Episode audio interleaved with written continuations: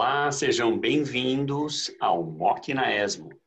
Nós vamos falar agora de quatro grupos de tumores: HCC, vias biliares, pâncreas e tumor neuroendócrino.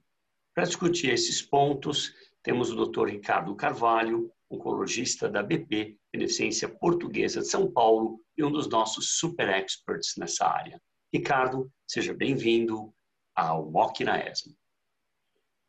Obrigado, Buzaide. É um prazer estar aqui poder discutir as novidades desse congresso tão importante. Parece que esse ano pâncreas, HCC, uh, vias biliares, nada muito bom. A única coisa realmente practice changing foi o clarinete forte, que talvez se configure numa alternativa em pacientes que estão progredindo com a dose habitual Alguma coisa que eu não peguei aqui da sua apresentação ou é isso mesmo? É isso mesmo, Zad. esse foi um congresso fantástico para tumores gastrointestinais, é, mas eu diria que foi um congresso basicamente de uma ou duas doenças, né, estômago e esôfago. Né? Realmente para para que aí foi fantástico, mudanças de conduta, mas para estes tumores em especial, pâncreas, vias biliares HCC e tumor endócrino, realmente poucas mudanças efetivas. Eu acho que, de fato, o clarinete forte é uma opção a mais, essa questão de você intensificar o tratamento e reduzir a frequência.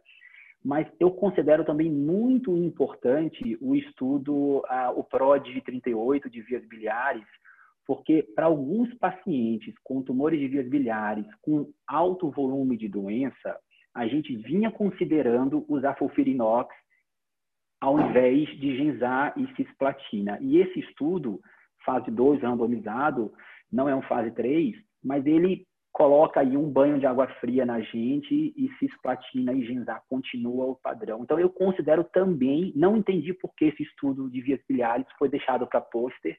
Para mim, eu acho que foi um estudo que merecia uma plateia maior. Eu entendo, mas ele não foi, ele foi idêntico a cisplatina e gen, né? Resposta, tempo livre de progressão, sobrevida global, quer dizer, cisplatina e gen é muito menos tóxico que fulfirinox. Exa exato, por isso que eu acho que ele mantém a importância desse estudo é que ele vai desencorajar qualquer um de nós Lógico. que vinha tentando pensar em fazer um tratamento mais intenso. Se você tem algo que é tão efetivo quanto e menos tóxico, Lógico. evidente que a escolha é fácil. Muito bom.